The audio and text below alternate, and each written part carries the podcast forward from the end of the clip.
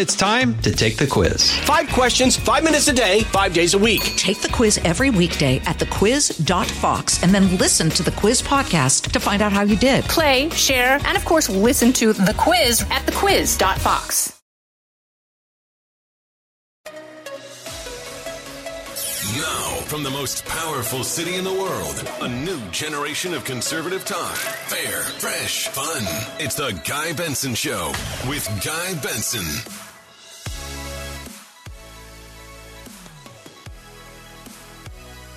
It is Wednesday, October 5th, 2022. I'm Guy Benson. Welcome to the Guy Benson Show.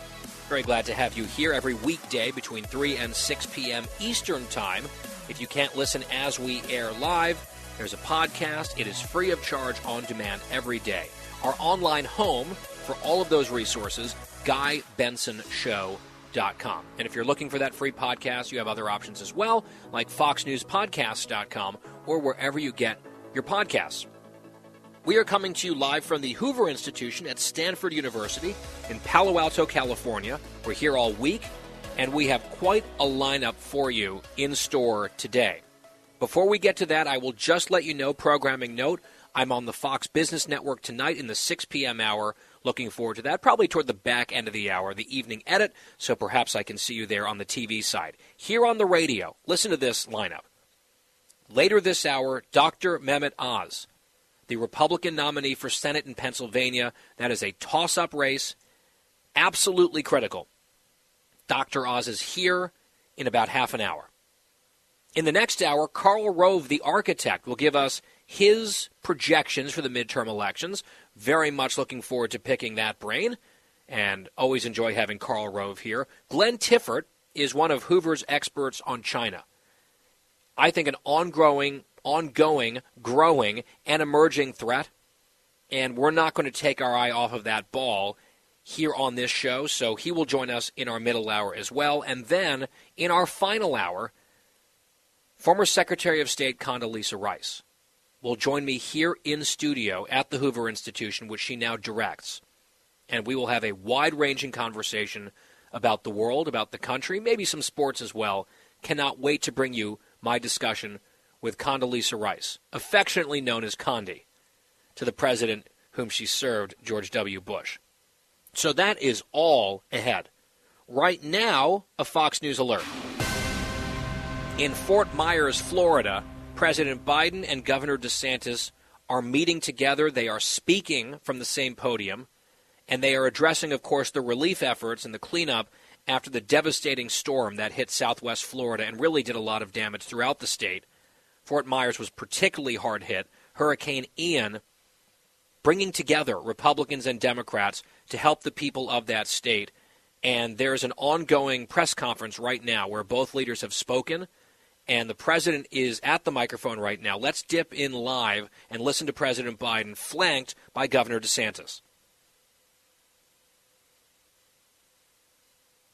Apparently, we just lost the audio of President Biden. so that was not perfect timing for us. But from my understanding, I was watching just a little bit of it. It has been very cordial, very warm. Governor DeSantis went first and was praising the federal government and thanking them for the efforts and various things that the Biden administration has done in terms of answering the bell, answering the call, giving Florida what its need uh, what it needs in response to requests from the Florida government and from the governor himself. So we know, and anyone who listens to this show is aware that there's no love lost between Biden and DeSantis. There is a chance, I would say, out there in the universe that that could be a preview of a future presidential election. You never know. I think both men are acutely aware of the dynamics at play DeSantis has been extremely critical of President Biden. I think rightly so. Sometimes sort of tweaking him, referring to him as Brandon, which is a reference back to the chant that we've talked about here on the show. But we're seeing none of that from DeSantis today. And we've also seen, you know, from the White House in recent months, a lot of scapegoating and blaming and political attacks aimed at DeSantis and the state of Florida from the podium at the White House. Over and over again, they've targeted DeSantis. And uh, I think part of that's because they fear him. They don't like him. But the bottom line today, at least for this chapter, for this moment, that has been set aside as well from the Biden White House side of things. So, an armistice, perhaps, a temporary one. There's been a very bad natural disaster in the state of Florida. The governor understands the moment. It is not a time right now for politics. It is the right thing to welcome the president to that state. And to the credit of both of these men, they are transcending politics to get the job done because there's a lot of people in that state who are suffering. And I think that's exactly what needs to be done. And I know there might be some people on the right who say, you know, Chris Christie hugged Obama and you, you can't really welcome Biden too much to the state. I think that's nonsense. People in Florida need help. They need a coordinated response from the local, state, and federal level, and it would be malpractice in terms of policy and politics for DeSantis or the White House to play games here, partisan games.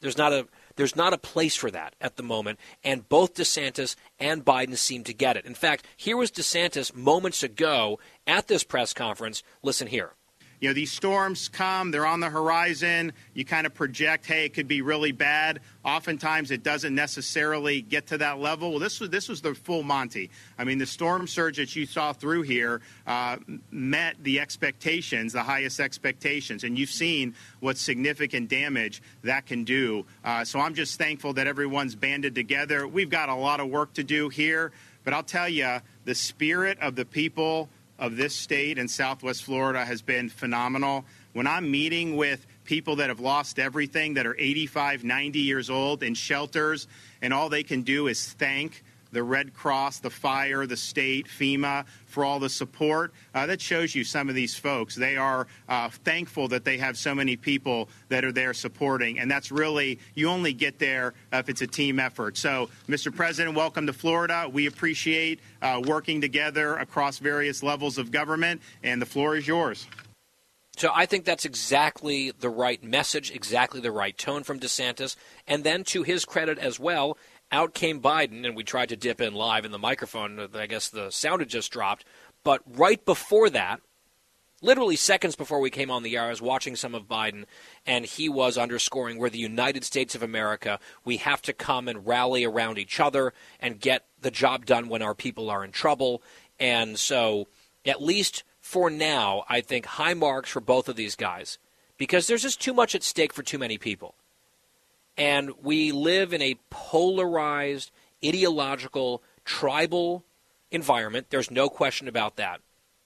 It is, in my mind, something of a relief to know that when people are in danger, lives are at stake, livelihoods have been destroyed through a natural disaster like this or, or other horrible events, there is still the capacity for people known for sharp elbows to come together and work for the people, which ultimately is the job of government. So it's rare that you will hear me sit here and praise Ron DeSantis and Joe Biden for the same thing at the same time, but this was leadership. And I hope that this cooperation, at least on this front, can continue as long as it needs to. Because at some point the news cameras are going to go away, but the wreckage will remain in Florida. And I know it's a political season. We're going to get back to, you know, the reelection fight, for example, for Governor DeSantis. I saw a new poll out today has him up double digits. We'll talk about that a little bit later on. Double digits.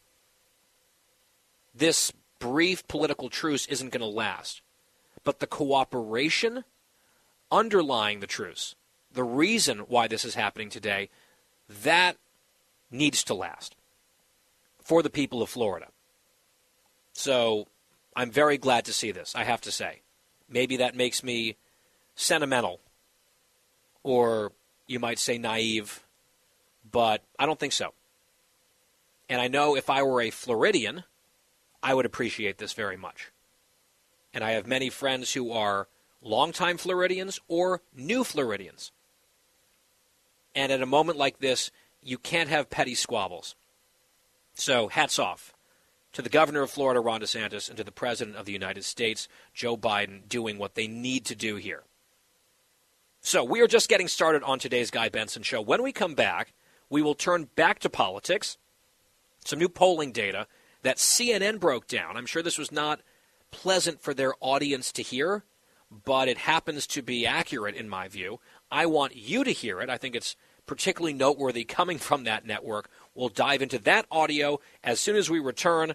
Dr. Oz, Karl Rove, Condi Rice, and more on The Guy Benson Show today from the Hoover Institution at Stanford University. You don't want to miss any of it. Stay here. Fresh conservative talk. Guy Benson Show.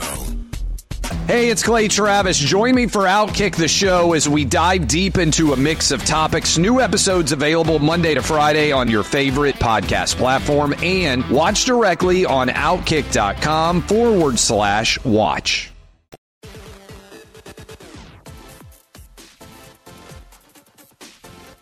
I'm Guy Benson. We're back. Thank you very much for listening. So I referenced this before the break. CNN did a breakdown of a new poll that we talked about ever so briefly on the show yesterday. New data, national data, and Harry Enten, who's one of their big elections guys, was on the morning show over at CNN talking about it. And Enten, I think, is a generally a straight shoot, uh, straight shooter on this stuff. I'm sure he's left leaning. All these guys are, with maybe the exception of Sean Trende. But Nate Cohn and Nate Silver and Harry Enten and some of the others, the guy who does the redistrict Twitter feed, they're still sort of reliable analysts in a lot of ways, even though their biases and their proclivities are what they are. That's fine. We go into this with eyes wide open. So Enten is on CNN breaking this down, and you can almost feel the bubble bursting or the air coming out of the room in the studio and certainly in the living rooms of a lot of CNN viewers who want to believe that things have turned around and everyone's rallying around abortion all of a sudden and the Democrats are going to buck history in November. Well, Enten says not so fast. Cut 28. All right, so this is a new Monmouth University poll came out yesterday. I shared this with our dear friend Eric Hall, who's the executive producer, because I thought this was really interesting here. Look, at the top of the list, extremely or very important, 82% said inflation. That's not so surprising. But the crime, look at that crime at 72%, way up there, the second most important issue for the federal government to address. And then abortion, all the way down here at just 56%, basically tied with infrastructure at 57%, well within the margin of error of infrastructure. This split, with crime being so high and abortion being so low, was quite the shocker to me. 82% inflation as extremely important. 72% say crime, the same sort of ranking as an extremely important issue when it comes to their vote. And then, quote, all the way down here at just 56% abortion, which is what I think the left and the Democrats and their media allies really were counting on to be their electoral salvation. People upset about abortion and the Dobbs decision. They were working very hard, I think, to put out deceptive stuff and misinformation about it.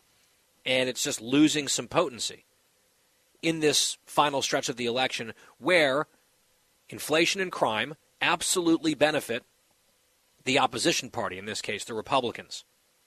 And Enten delves into that in cut 30.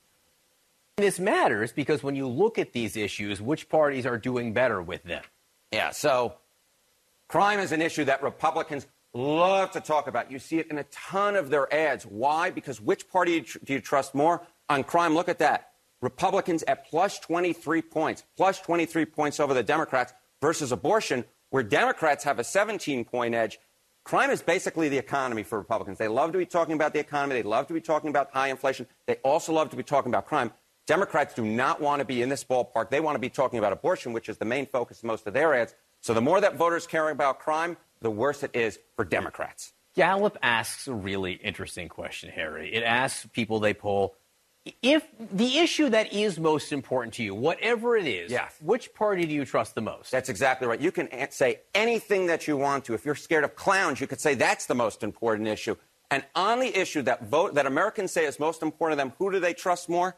They trust the Republican Party more to handle by a 48% to 37% margin. This is a huge gap, John. And that's on the economy. So that's not just the one poll, Monmouth. This is now Gallup data as well. We covered both of these. It's just interesting to see CNN grappling with these realities in real time. And I think Enten is making clear eyed points here about what is happening in this country politically with now less than five weeks to go until Election Day. He continued in cut 31. It's a huge gap because when you look back historically, what does that tell you? Yeah, so an 11 point gap, which is what we have right now. And I looked at all the midterm elections, all the midterm elections going back since 46, midterm elections with a Democratic president. This 11 point edge is near the top, near the top. And look at all the years, all these years in which Republicans held this margin, this lead on the issue that's most important. And then look at the GOP House seats won. Obviously, we're not sure what's going to happen this year. But in all the other years that are anywhere close to this, look at that 246 Republican House seats won, 247, 230, 242. And of course, you just need 218 for a majority. So Enten goes back to midterm elections, tracing back to 1946. And when he looks at a Republican lead by 11 points on the number one issue facing voters in this cycle, it's the economy. When Republicans have an 11 point lead or in that ballpark on the number one issue, they win not just slight majorities, but decisive majorities 246, 247, 230, 242. If the Republicans just squeak past with, you know, 220 something seats, 224, 225, that'd be enough for a majority. It's enough to take the gavel away from Pelosi. It's enough to stop terrible things coming out of the Senate and basically freezing the Biden agenda in its tracks. I'm all for all of that. More accountability, investigations from House committees. That's all great. But it would still be an underperformance if Republicans don't crack into the 230, maybe 240 range. Which, again, based on this data, not just one poll, but now a constellation of data points, it is at least looking, I'll say, plausible, perhaps likely. I, am not sure I want to use that word yet, but more than plausible perhaps slightly probable that Republicans are back in a position now where we're not talking about a tiny ripple, but a wave of some size, a red wave of some size. And so, obviously, we're not going to know, and everyone will be on pins and needles heading into November 8th, myself included. You can feel like you have a sense of where things are going. You can look at the polls. You can look at the polling failures, for example, in recent cycles, which we've really spent a good amount of time here analyzing in some depth, you don't really know until the numbers start coming in. And over the summer, I think part of what I was trying to do on this show was to keep even keeled, not go stampeding into this new argument, this new line of thinking that the Republicans were blowing it, and the red wave was disappearing. I thought that was a little bit overblown. I also don't want to go in the other direction and say, hey, the red wave is getting to be a tsunami. It's a big towering wave. It's going to crash down on the Democrats. It's going to wipe them out. I'm not sure if that's true. It might be true. It will only have a chance of being true if everyone who is sick and tired of Democratic control of Washington actually turns out and votes. That is the key. Out of the gates and ready to go. Hey, it's Hutton Withrow. Hot Mike is here on the Outkick Network. We've got your afternoon covered with the latest sports discussion, and it's available wherever you find your audio. Daily analysis and news. He is hot. I am Mike. Actually, my name is Chad. His name is Jonathan, but you get the picture. We're going to bring it every single day. Whatever you want to call us, we'll respond to. We just want you to respond to what we're dishing out every day. And while you're here, we hope you subscribe to the podcast, like, subscribe, and share. You're listening to a new generation of talk. Guy Benson. Broadcasting from Stanford University this week, it's the Guy Benson Show. I'm Guy Benson. Thanks for being here. GuyBensonShow.com is our website. The podcast is always free. Joining us now is Dr. Mehmet Oz, U.S. Senate candidate in Pennsylvania. Very big race in the Keystone State. He was also the host for years of the Emmy Award winning The Dr. Oz Show, and an attending physician at New York Presbyterian Columbia Medical Center. He graduated from Harvard University and then obtained a joint MD MBA from the University of Pennsylvania, their School of Medicine, and Wharton School of Business. He's performed thousands of surgeries throughout his career. He lives with his wife, Lisa. They've been together for decades. They have four children together, now some grandkids as well. Dr. Oz, welcome to the Guy Benson Show. It's a great honor, and I should point out the smartest thing I ever did was to marry Lisa 37 years ago. So, 37. living with her, I love her. That's awesome. Well, congratulations on 37 and hopefully many more to come as well. Let's start with this. Just the overall picture of your race absolutely has shifted dramatically over the last month. Polling showed that you were down double digits. People were talking about a Fetterman victory like it was inevitable, your opponent, the lieutenant governor, the Democrat. And over these weeks, you have just been clawing back. Some of your attacks on Fetterman have really started to resonate and land. He has struggled to respond. And now, as of this week, the Cook Political Report has shifted this race back into a pure toss up category. What is happening on the ground in Pennsylvania that you're seeing? There's a lot of suffering in Pennsylvania over lawlessness. And let me unwrap that a little bit.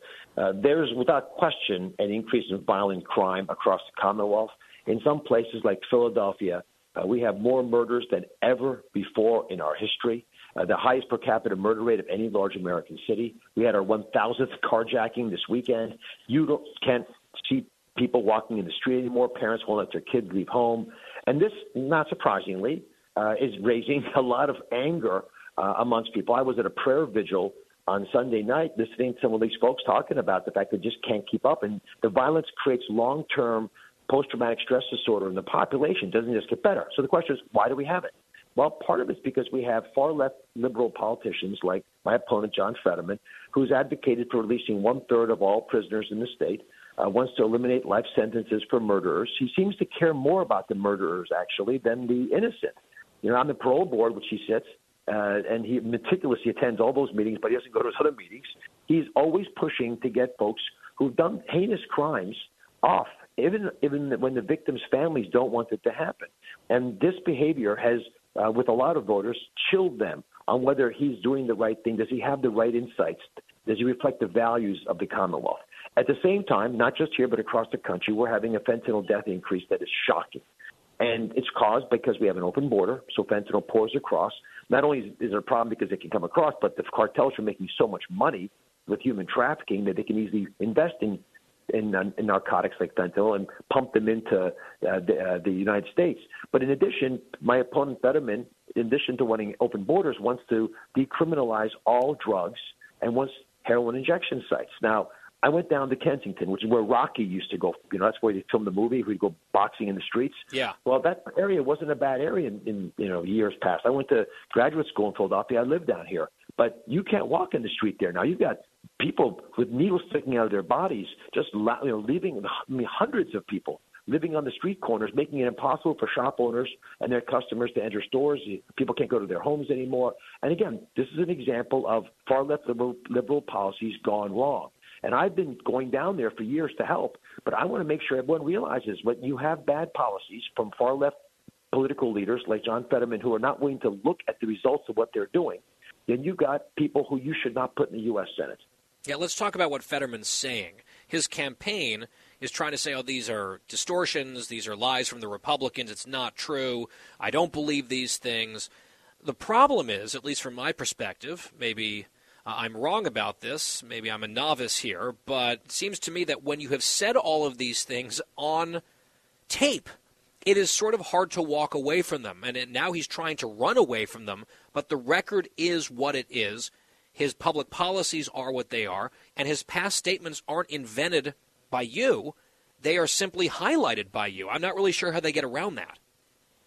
Well, the ads have been pretty straightforward. It's just him talking on camera about things that he's done and wants to do more of.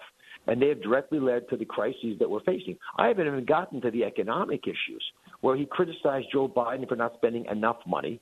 Uh, he strongly supported tax increases as lieutenant governor and as uh, wanted the, the Biden tax increase to go through. He hasn't paid his own 67 times. Yeah. And on camera says that was just, uh, you know, it just slipped through the cracks.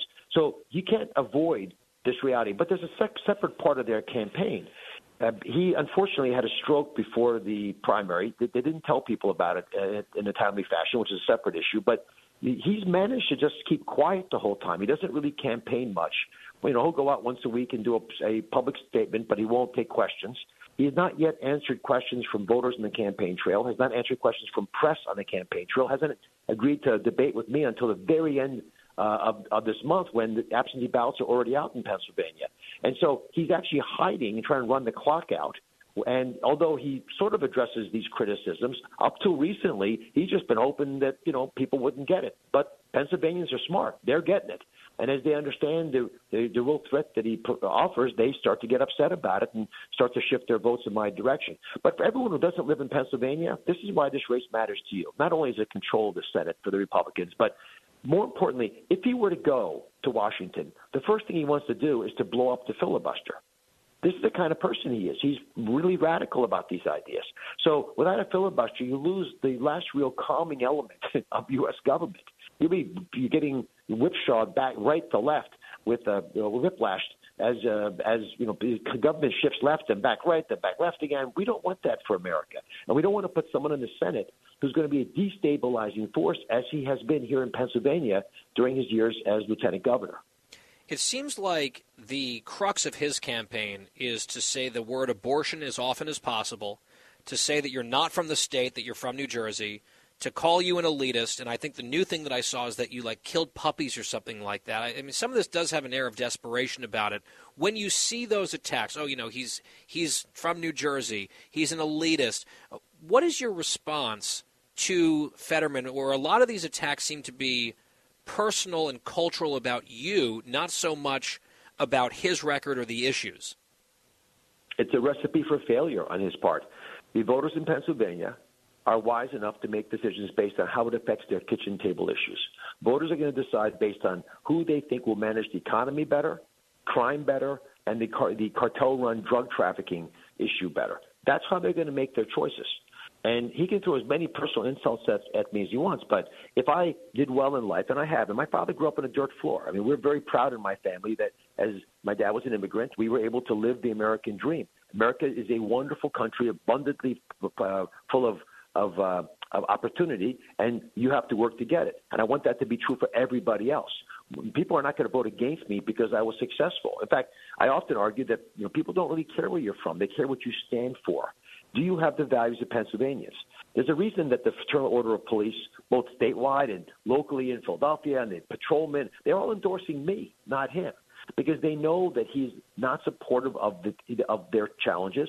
That I understand what it takes to run into a to a environment where it's risky and protect both you and the person you're trying to help and make sure that the culprits of, is apprehended. These are all important to have law and order in the state so people can feel safe going to work, you know, raising their families, etc. Those are the Pennsylvania values that I stand for. John Fetterman has a far left perspective on this. And, uh, and the average voter, when they wake up to that, they don't want him representing us. I do want to go off the beaten path a little bit and ask you about the issue of same sex marriage, which has become broadly popular in the United States, although sort of a split among conservatives in the Republican Party. I'm in favor of same sex marriage because I'm in one, so I'm definitely for that. I also understand some people disagree. We can have differences of opinion. Within the Republican Senate conference, for example, there are people uh, with both views on this overall question. Where do you come down on the issue of same sex marriage. And I know that there's a bill that might get voted on perhaps in the coming months, maybe in the lame duck session, maybe in the next Congress, that sort of codifies the institution of same sex marriage uh, with a vote in Congress, not just relying on the Obergefell decision from the Supreme Court that I personally believe is going nowhere. That being said, I'm just wondering where you come down on this, what your stance is on that overall issue. Well, I mentioned at the outset the best thing I did in my life was to marry Lisa. Uh, marriage is the one covenant we sign with society. You know, we don't sign our birth certificate or a death certificate. Marriage is cru- is crucial, and I want everyone to be able to have access to marriage, including same-sex couples. So I'm supportive uh, of the movement. I, I understand the concerns raised by some of my conservative colleagues much of it is around the concern around uh, of religious liberty. That, that's right. Uh, if a if a church wants to have a rule that's specific to their doctrine, that they should be allowed to. And I think I know that we can find language that would make a bill both protective of same-sex marriage and biracial marriage as well, um, but also uh, protect churches and others who have different perspectives. And that is something that I think will be important for the Republican Party to get its head around. It's something that many Americans believe is, its time has come. So let's do it. Meanwhile, specific to your race, just some nuts and bolts stuff. I saw that you had a very big fundraising haul. I saw what 17.2 million coming into the coffers. You have been vastly outspent. The Democrats are pouring so much money into that race against you, and you've just been climbing and climbing and climbing. Talk about the resources, what you feel like you guys need to do, maybe not to match their money, but at least to get your message out there. And then I'm trying to sort of square the circle here on everyone, sort of the smart set, coming around to realizing, oh, wait, this is a dogfight that could go either way even though the polling averages still show you trailing by four or five, in some cases six points, uh, I've seen other ones much closer, two or three points. I know the trajectory is coming your way. It seems like the momentum certainly is with you. Do you feel confident that you have the time and the resources to finish closing the gap and then pulling ahead when it really counts? We're going to win this race. Uh, the numbers are actually quite close, and for a bunch of reasons uh, I'm confident that we will prevail. But let me answer your question very directly. Uh, the Democrats are pouring a lot of money into the race, but the reality is that it takes a lot of money to sell something that you don't have. They don't have a good candidate. He's not. He's not out there hustling the way I am. Uh, I, I'm, I'm curious how uh, he's able to manage the debate in a few weeks.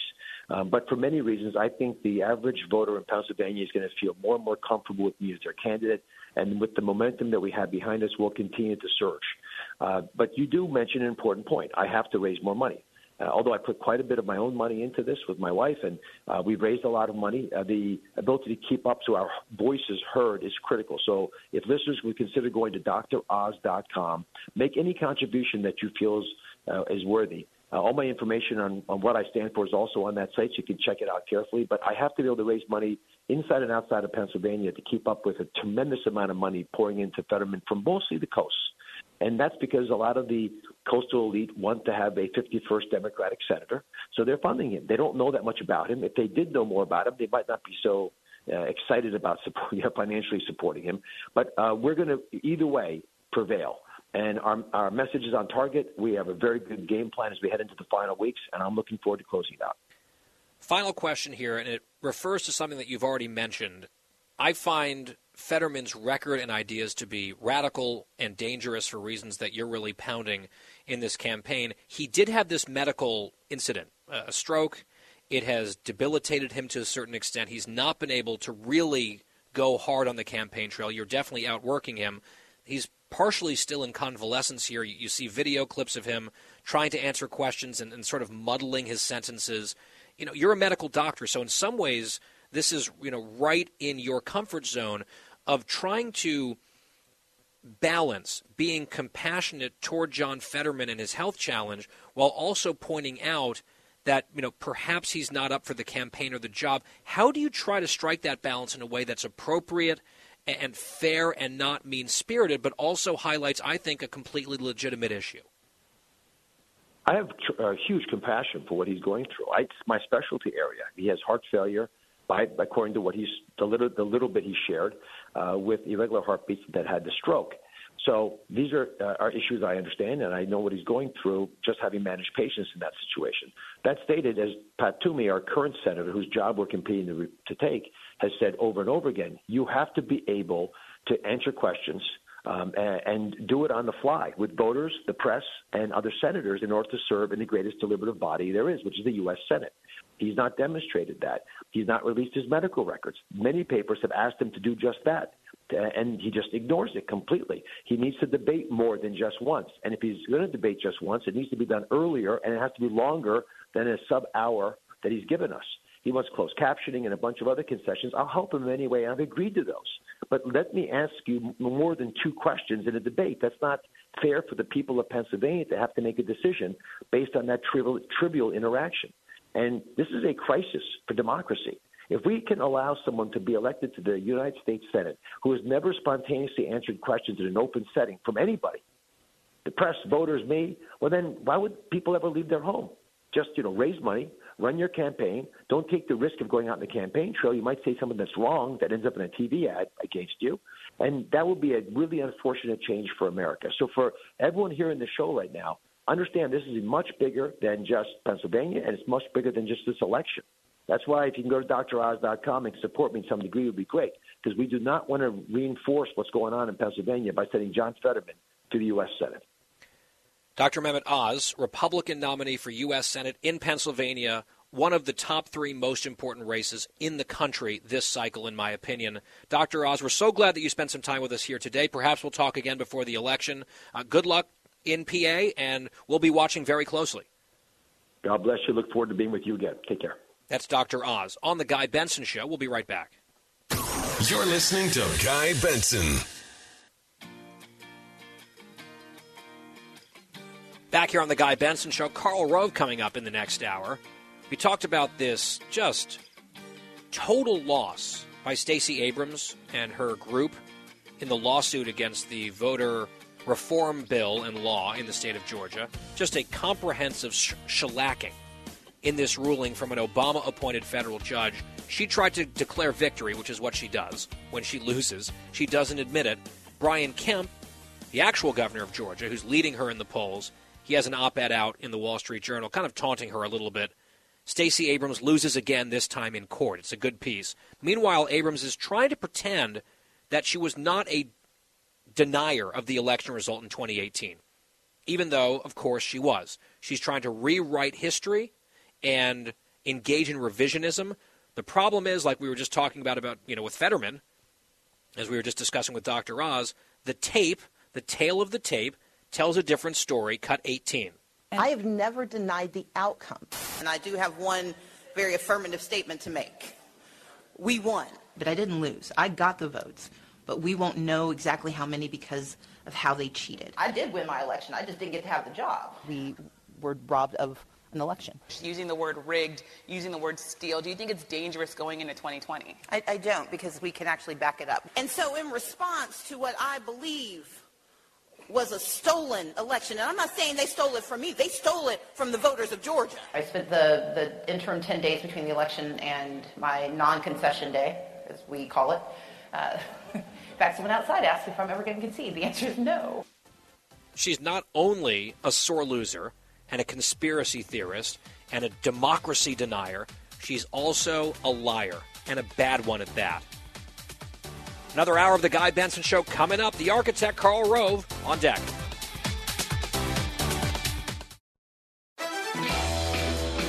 Live from the most powerful city in the world, unconventional talk from a fresh, unconventional conservative. Guy Benson Show.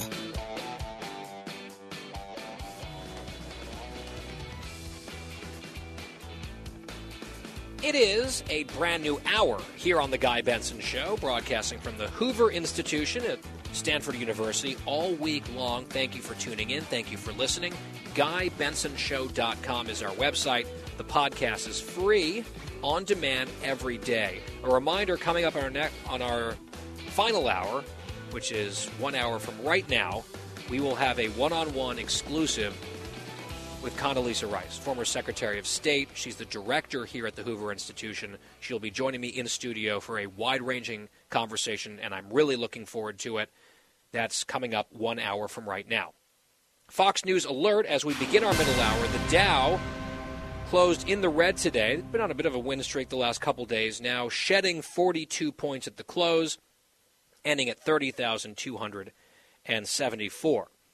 Very happy to welcome back to the airwaves now Karl Rove, former Deputy Chief of Staff and Senior Advisor to President George W. Bush, author of The Triumph of William McKinley. He's a Wall Street Journal columnist and a Fox News contributor. Karl, as always, it is great to have you here. Well, great to great to talk to you. And and uh, I was on yesterday with the on one of the Hoover podcasts with uh, John Cochrane and uh, uh, Niall Ferguson and, and General McMaster. You, you've heard the one about the economist, the historian, and the general walking into the bar with a political hack, and that that, that was our podcast. well, it's they do a great service here to the country. They do a great job. It's always fun to be out at Hoover, and we are just thrilled to have Condi Rice coming up in our next hour. Karl, I want to start our conversation, focus on the midterms, with this soundbite. This was Speaker Nancy Pelosi on Stephen Colbert's show talking about the upcoming elections and what she's predicting will happen earlier in the week, cut 40. What is your prediction for the election that's a little bit more than a month away? Madam Speaker, you have the floor. Okay, thank you very much. Well, I'm so glad you asked that question because I believe that we will win the hold the House, and we will hold the House by winning more seats. Okay, so the Colbert audience loves this. Pelosi saying they're going to not only hold the House, but they're going to gain seats. Based on what you're seeing out there, Karl, and all of your experience, what do you make of that assessment? Well, one of two things: either uh, she is, you know, uh, sort of, you know, trying to um, rally the troops here as they come down the close and and uh, cut their number of losses from uh, substantial to less than substantial, and you know, keep everybody in the fight uh, for the next four and a half weeks, or she's being delusional. Since the creation of the sort of party system as we know it in what we call the Second American Party System in 1818 there have been exactly two instances in a first midterm election of a president where the party has gained seats in the House of Representatives 1934 with Franklin Roosevelt and 2002 with George W. Bush. Now, she, you know, this president that uh, she supports is neither Franklin Roosevelt bringing us out of the depths of the Depression or George W. Bush with sky high ratings in the aftermath of 9 11. Uh, he is Joe Biden, and his approval rating is 42 and uh, the Democrats are going to lose the House of Representatives. Yeah, I think that that's been the assumption of most observers now for well over a year. Basically, the entire Biden presidency is like, all right, let's see what they can do with the amount of time that they've got with unified control because they're going to lose it in 2022. That is the conventional wisdom. The data seems to be backing that up, Karl, and I know that you've watched this as closely as anyone else.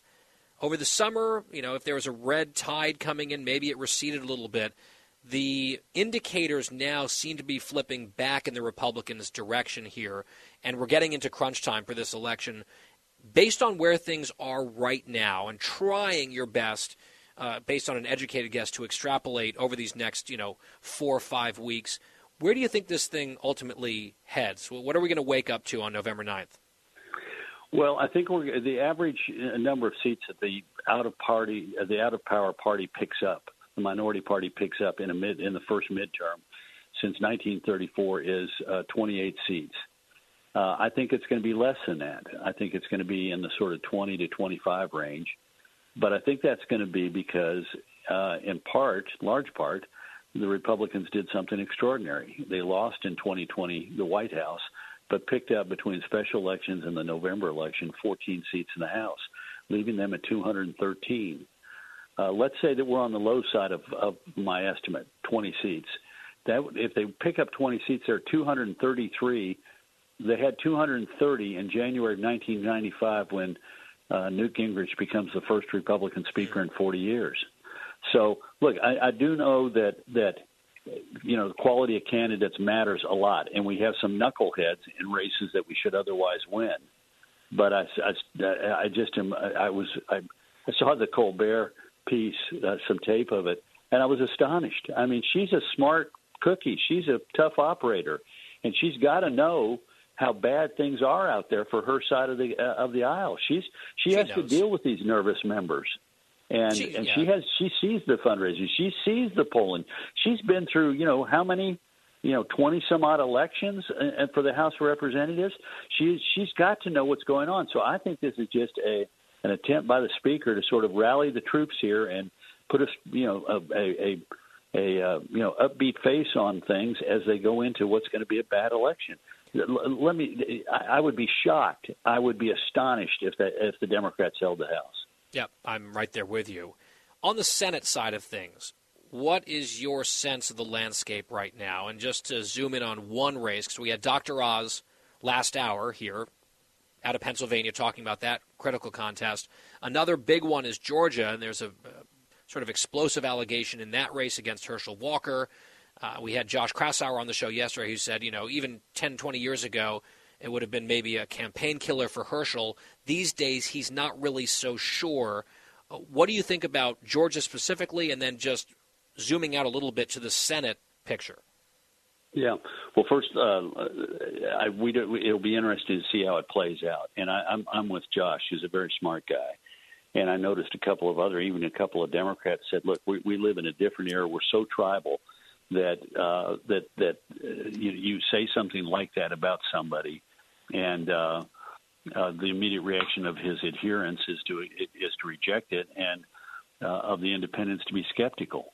Um, having said that, uh, let's see how he reacts because this is big, this is explosive.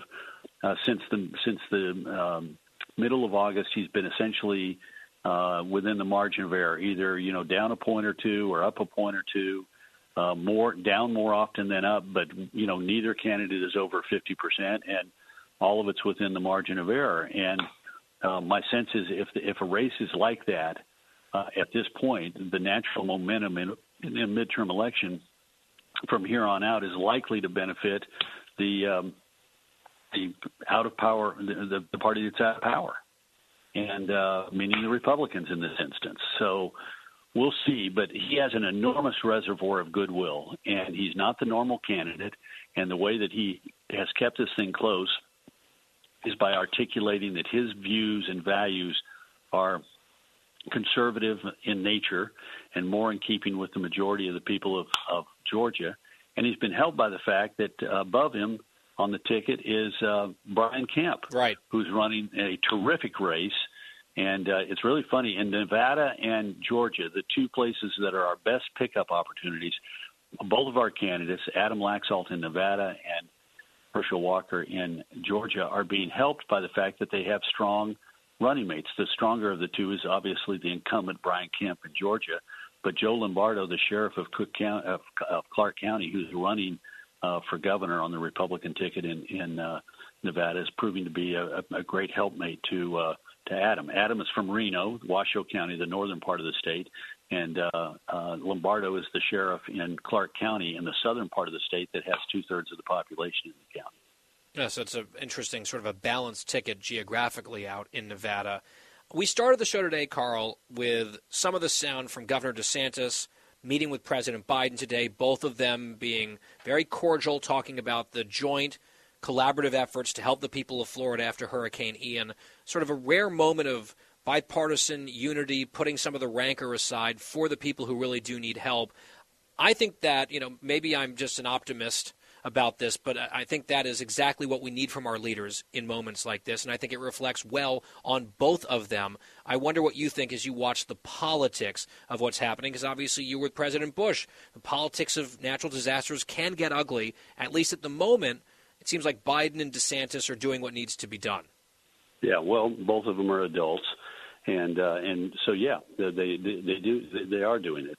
I, I, I don't, and, and look, I want to compliment both of them. I do want to say I thought it was a little unusual that as the hurricane is approaching, the president of the United States did not pick up the phone and first call the governor. Mm-hmm. He picked up the phone and called the Democratic mayors of several large cities in Florida.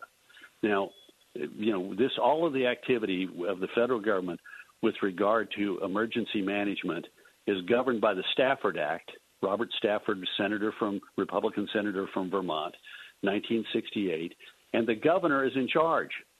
When it comes to the state, the federal government doesn't deal directly with the cities; it deals with the governor.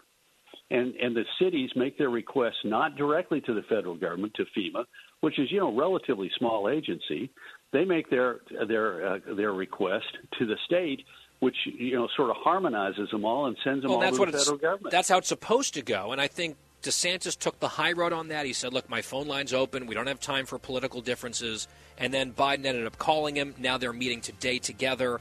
So Biden maybe came around on it, and I think it's a good thing to see. Karl Rove, former deputy chief of staff and senior advisor to President George W. Bush. Karl, always enjoy it. Thank you so much. It's the Guy Benson Show.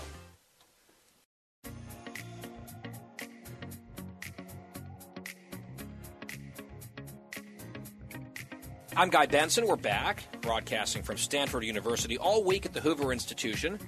And since we're here on the left coast, let's travel up the coast and talk about the Pacific Northwest and some very interesting races playing out up in Oregon and Washington State. We had Tiffany Smiley here on the show a number of weeks ago. She's the Senate nominee against Patty Murray in Washington. It is a close single digit race up there in a very, very blue state. Smiley is out with an ad this week that I think is just terrific. I saw it a few days ago. It's direct to camera. She's standing in a place overlooking a coffee shop that's been abandoned. And we talked here on the show about how Starbucks made an announcement that they are closing locations across the country, not because they are unprofitable, but because of crime and the public safety threats to their employees, to their customers. We had a whole conversation about that here on the show. She is highlighting that problem in the ad, and in doing so, the ad plasters a few local headlines up from a local newspaper as well to fortify and buttress the point that she's making.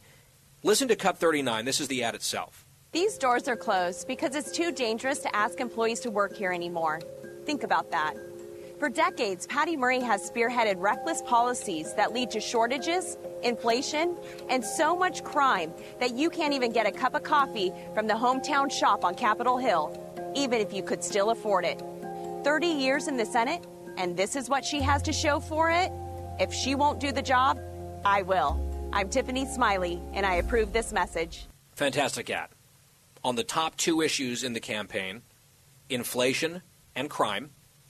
She doesn't use Starbucks by name in terms of what she says, but there are those clippings, those press clippings, backing up the point that she's making. And Andy Ngo has pointed out that Starbucks and the Seattle Times both sent a cease and desist letter on the ad because I guess they don't want to be associated with a political ad or a Republican political ad. I just think that's a completely frivolous cease and desist request. Right? Starbucks and their leadership came out and said what they said. The fact that people noticed and it's being touted in political ads on the issue of crime in the birthplace in that city that's so associated in the public's imagination with Starbucks, that is not Tiffany Smiley's problem. That is Seattle's problem. And to try to wish it away or to basically say, "Oh no, don't don't mention or reference our company in the context of publicly available newsworthy events is just, I think, a woke, left leaning corporation not wanting a reality that they have had to acknowledge to be used in any way, at least associated with them, to potentially harm the Democratic Party. Even though I would argue that the Democratic Party deserves to be harmed electorally on this front. And I'm also amazed that a newspaper would say, oh, you can't use our headlines. I mean, that is a real tell about journalists. You know, truth to power, but don't you amplify the truth. If it's going to help a Republican, ick, we don't want that. It's a great ad. It's making, I think, a blindingly obvious point that needs to be made loudly and repeatedly. And if anything, I think Smiley should throw the cease and desist letters in the garbage and make another ad just like it. It is effective. Meanwhile, in Oregon, just south of Washington state, there is, as I mentioned yesterday, an extremely tight gubernatorial race in that state. It's a three way race. There's a Democrat, an independent, and a Republican. Lefties seem to be splitting between the Democrat and the independent. And so, based on now three or four polls in the last couple of weeks, Republican Christine Drazan is just by a nose leading in that contest. And I think that she has acquitted herself quite well in debates. I've been watching that race from afar. And at a recent debate, this was her closing statement an indictment of the status quo and the people responsible for it. I think this is almost pitch perfect from Christine Drazan. Listen to cut 20. As I've traveled the state and had the opportunity to talk to Oregonians in every corner of our state, they have shared with me their hopes, their dreams, their fears, and their frustrations. And what I have heard from so many Oregonians is this is it. We either fix it in this election cycle, we get this done, or they're going to close up shop, or they're going to move. For me personally, I think about whether or not my own kids are going to choose to make Oregon their home long term. If they can afford to buy a house, if they'll find a good job. Our state is in a very, very difficult position after a decade of single party control. I ask Oregonians, are you better off today than you were four years ago? If the answer is no, then the answer is change. The people on the stage with me today have been responsible for our decade of decline in our state. They have held the reins, they have been in charge, they have held the power. If you feel like our state is a mess, if you feel like homelessness is a challenge and our streets are not safe and our schools are not strong enough, I would ask for you to join me. I am committed to serving Oregonians, to being a governor for all Oregonians, and leading our state in a new direction. A couple of dynamic female Republican nominees up in the Pacific Northwest. Christine Drazan has a real chance of winning the governorship in Oregon. Tiffany Smiley, more of a dark horse, but giving Patty Murray all she can handle up in Washington. And you have to think, under these circumstances, with these quality candidates, if not now, then when?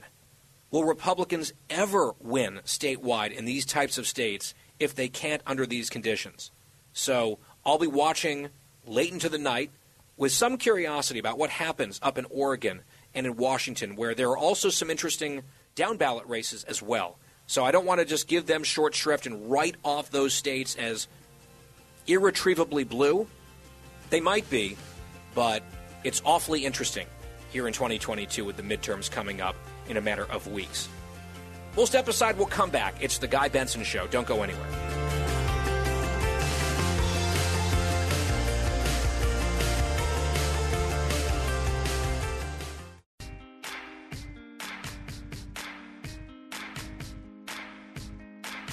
Talking about the issues you care about. Guy Benson.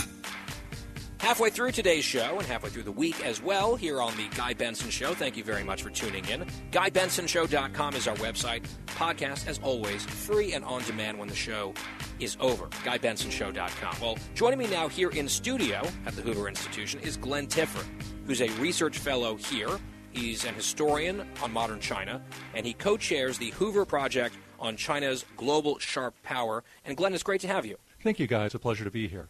So let's just start with this. During the break, you were talking about something that you believe will enter the more common parlance in geopolitical circles in the coming years, and that is the Global Security Initiative that the CCP and Xi Jinping rolled out last year.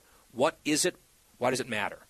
So in April, Xi Jinping announced this, uh, this, global security initiative, and it's his larger vision for rewiring the international legal and political order to decenter the United States, to bring the global south, that is, those nations in Africa, Latin America, South Asia, Southeast Asia, underneath the leadership of the CCP and China, to reorient them into a sort of loose alliance or coalition of countries that can um, pursue their own interests independent of the United States, independent of Europe, independent of the West and increasingly to isolate the United States in the world. And we see this playing out already in various international forums, like if you look at the votes in the UN about whether to censure Russia or not. You see countries lining up where it's very much the West against the rest. China wants to seize the initiative on that and bring them under its umbrella. Would that be a coalition of the willing or a coalition of the coerced? Because you see with Belt and Road, for example, the Chinese want to get their economic tentacles into places, and then basically they've got those governments over a barrel. So I don't know. An alliance, in my mind, tends to be ideal and work best when everyone is happy to be there and wanting to be there. China is maybe building this alliance slightly differently, which might be effective in some ways, but also has its weaknesses.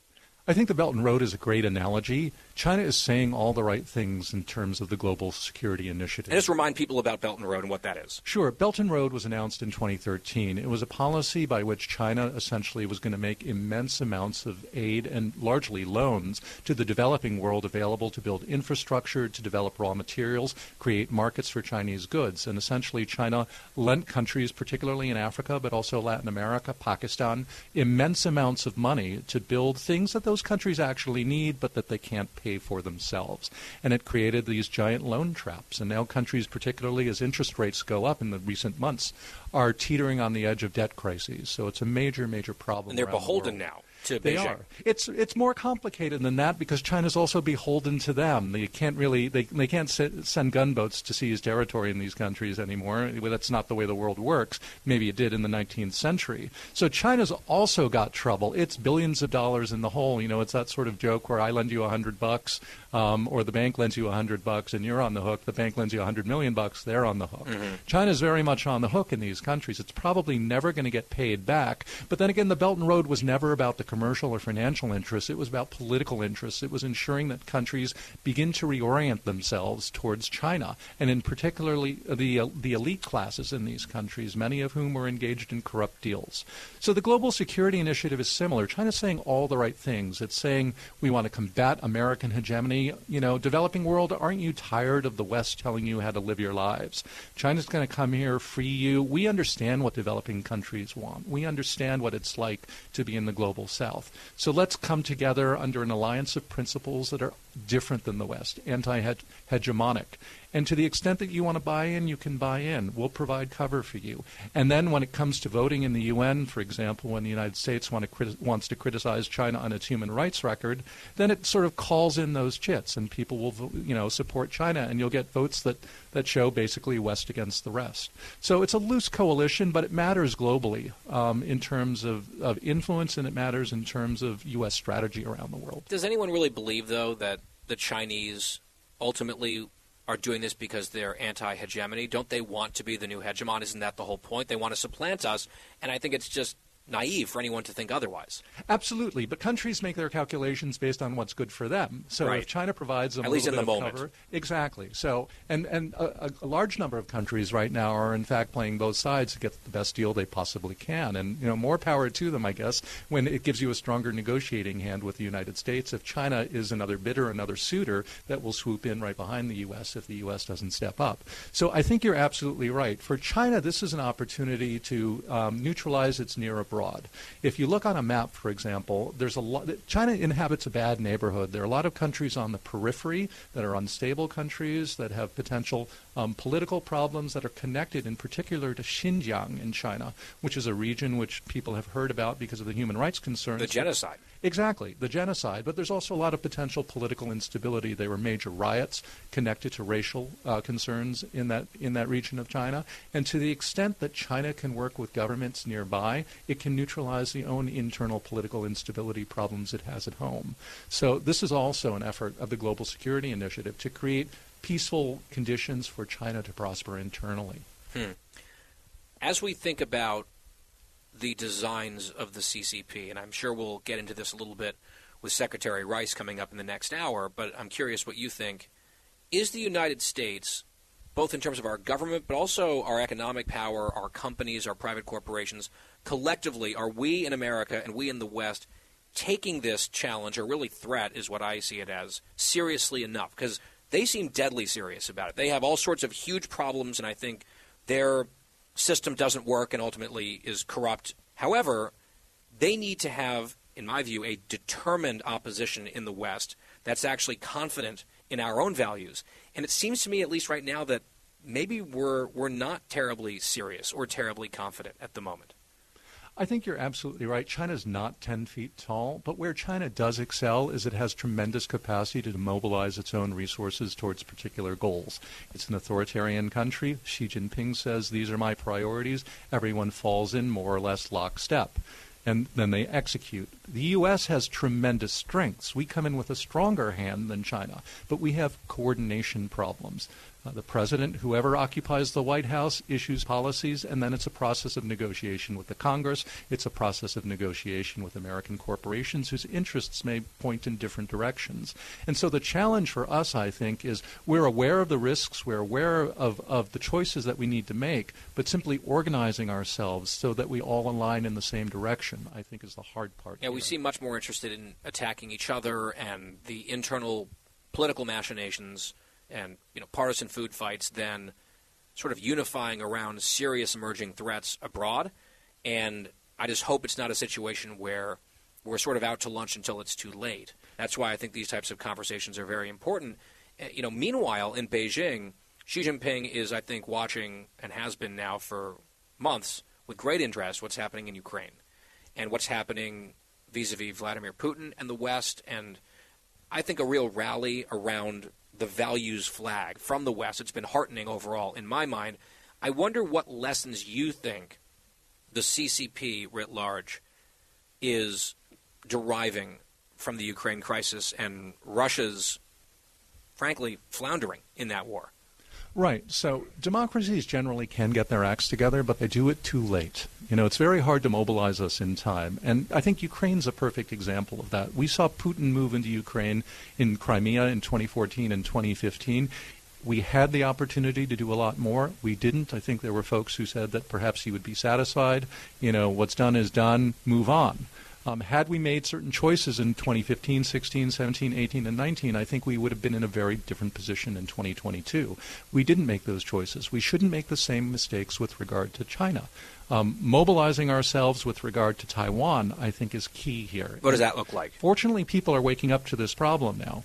Um, there's a China could draw two lessons from what's happening in Ukraine. One, China could say, "Oh my gosh, this is not going to be as easy as we thought it might be. Look at what what's happened to the Russians in Ukraine, where an army that we thought was quite powerful and outgunned the Ukrainians uh, has been sort of fought to a standstill and now is actually in retreat. And they're losing. And they're losing exactly. This should give China's generals pause about Taiwan. Now, obviously, Taiwan's a different situation, but creating uncertainty is what we need to do, raising the risk that something will go wrong, that the costs for China to invade Taiwan or even to blockade Taiwan would be such that they don't want to do it. Now, the dangerous thing is that Xi Jinping has a higher appetite for risk than previous Chinese leaders. So we need to raise the costs and raise the uncertainty Mm. even more for him. And that's what the mobilizing looks like. Sort of mind games is not the right word, but really forcing a hard, difficult second look, perhaps, at something that he might really want to do. Absolutely. Now he might draw the other lesson, and we need to be concerned about that. Is um, and this is this is consistent with his personality. He might say that Putin's mistake is that he didn't go in hard enough, fast enough. You'll recall that when the war began in Ukraine, they tried to seize an airbase outside of Kiev. Right? Lightning strike, but that went wrong, and then they lost the initiative. So Xi Jinping's lesson might be, well, no, I have to go in twice as hard, twice as fast, and the West will sit there and watch me mobilize as we did Putin, yet do nothing um, until the tanks start rolling. So we have to be careful of that scenario as well. What do we need to do in the next few years? We need to harden Taiwan. You know, the, the word that's often used is turn Taiwan into a porcupine. Those are words right now. Fortunately, we are mobilizing and working with the Taiwanese to start equipping them with lightweight, cheap, redundant hardware that's expendable, not the super fancy stuff. Do you think we have a few years? I think we do have a few years because the military analysts will say that, that the Chinese military doesn't have the sea lift capability to mount an amphibious invasion of Taiwan yet. They're building it. We can watch them build it five years, eight years from now. Hmm. The scenario will be quite different. And then Xi Jinping will have options that he doesn't have today. Glenn Tiffert, research fellow here at the Hoover Institution. He's a historian on modern China, co chair of the Hoover Project on China's global sharp power. I think an extremely important conversation that we will continue to have here on The Guy Benson Show. And Glenn, it's great to see you. Thank you very much. It's been a pleasure. We'll be right back on The Guy Benson Show after this. The Guy Benson Show. More next.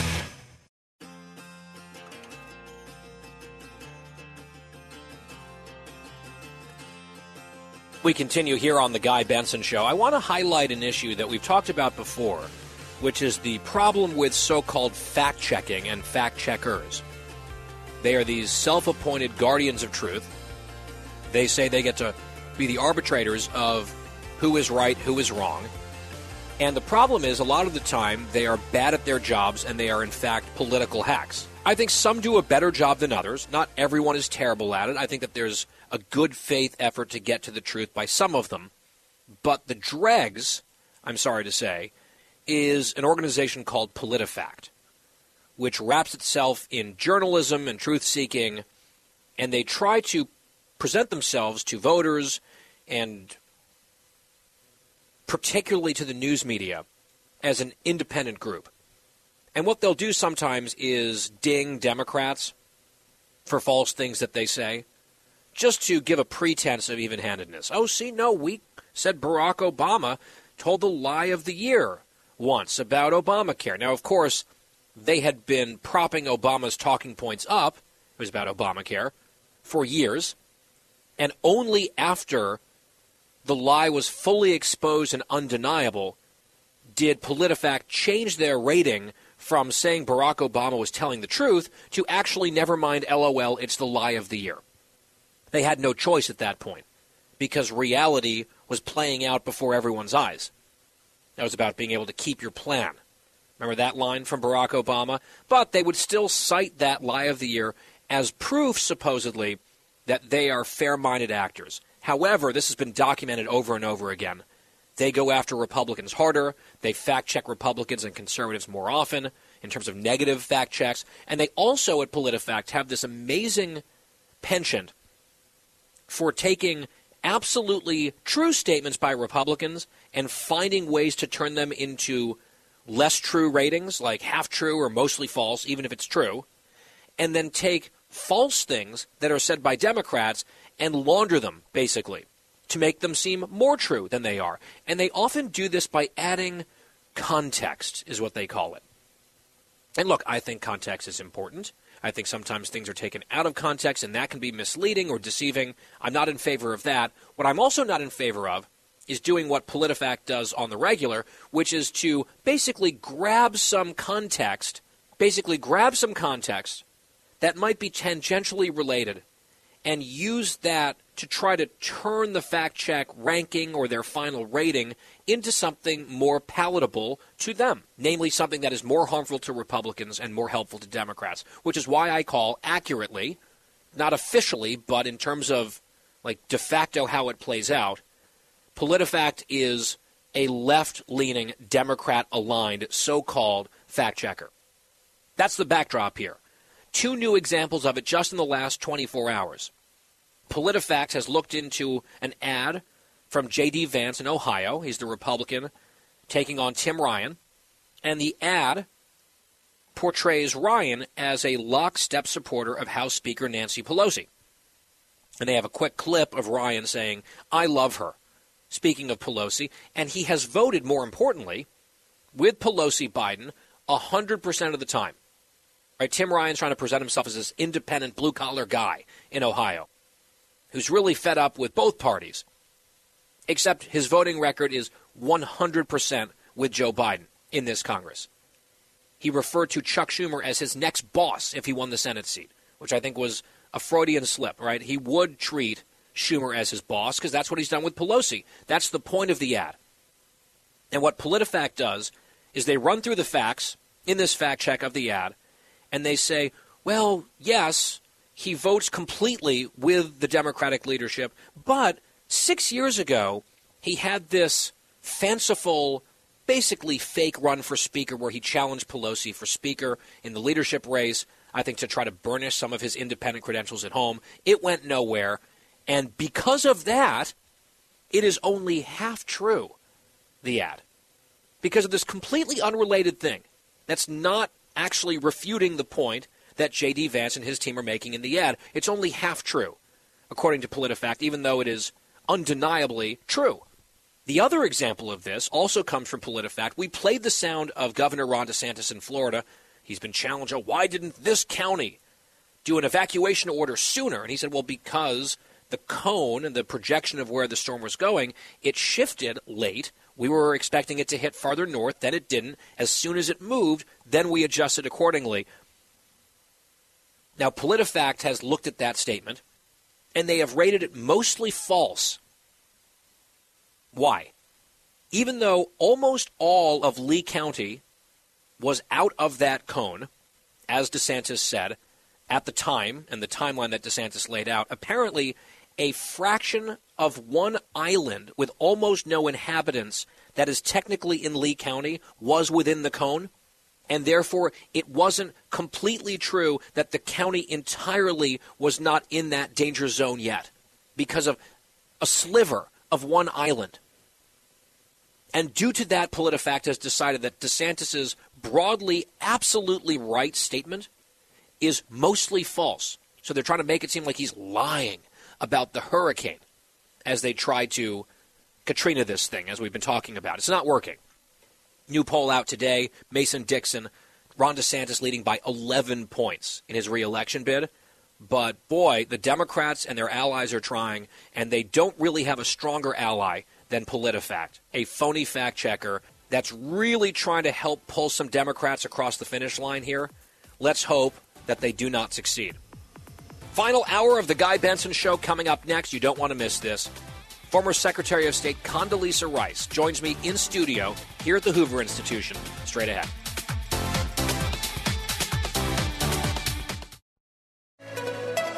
It's 5 o'clock in the most powerful city in the world, Washington, D.C. It's time for the Guy Benson Show Happy Hour, sponsored by the Finnish Long Drink. Finland's most popular alcoholic beverage has come to America. Visit thelongdrink.com. And now, here's your host, Guy Benson.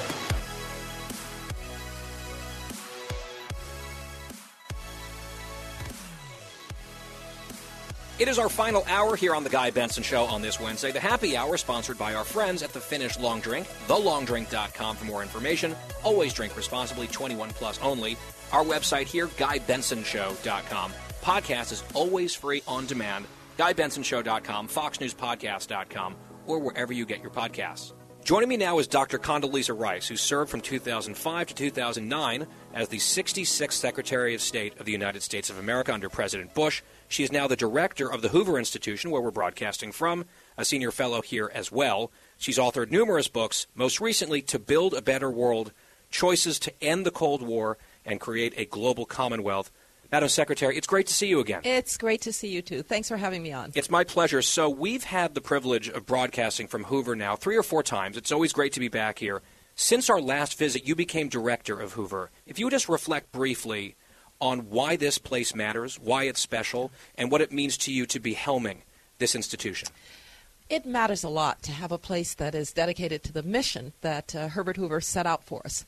It was to improve the human condition uh, through an understanding of the importance of free markets and private enterprise, limited government, and individual liberty. And that's still at the core of what makes a great democracy.